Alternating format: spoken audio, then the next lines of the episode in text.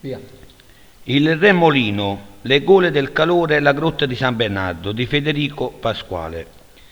In località di Felitto, nelle vicinanze di Castel San Lorenzo, c'è un bel posto dove d'estate si può andare a fare un bagno e passare una bellissima giornata. Il posto di cui parlo è la dica Remolino di Felitto. L'acqua è bellissima, si vede il fondale e ci sono tante possibilità di svago. C'è l'area picnic dove puoi montare una tenda e passare una notte in mezzo alla natura. Poi ci sono dei bracieri dove in compagnia puoi mangiare tante pietanze e bere un bel bicchiere di vino locale. Dopo un bel riposino puoi fare altre attività, ad esempio con le canoe ti puoi inoltrare tra le cole della montagna e scoprire che più ti inoltri all'interno e più l'acqua diventa azzurra.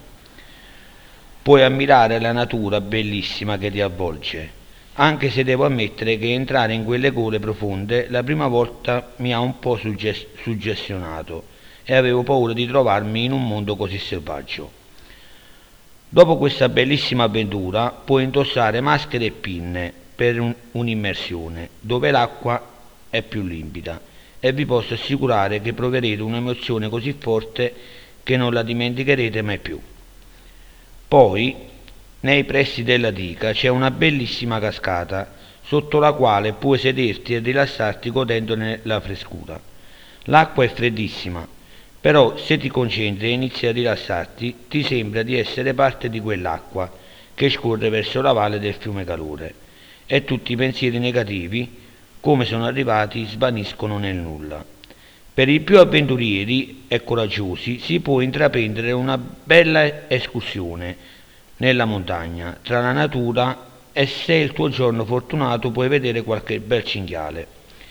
Il sentiero da seguire è molto ripido e pericoloso perché è molto stretto e con radici che escono fuori dal terreno. Però dopo tanta fatica si raggiunge una piccola grotta dove viveva una persona che si chiamava Bernardo, che per una sua scelta di vita decise di allontanarsi dal suo paese e dal popolo, diventando un eremita. Viveva da solo in questa grotta, si nutriva di ciò che la natura gli offriva, meditava sulle cose del mon- mon- mondo e la sua grotta diven- diventava parte di un universo sconfinato, al punto che quell'antro è diventato sacro per molte persone ed oggi è oggetto di numerosi pellegrinaggi.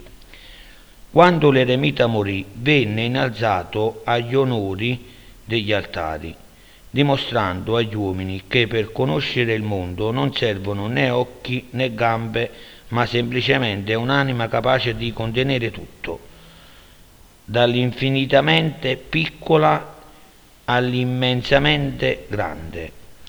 Credo che tutti dovrebbero fare l'esperienza di entrare in quella grotta, di meditare come fece Bernardino, perché conoscersi è il solo modo di purificarsi dalle, storie, dalle scorie del mondo di oggi.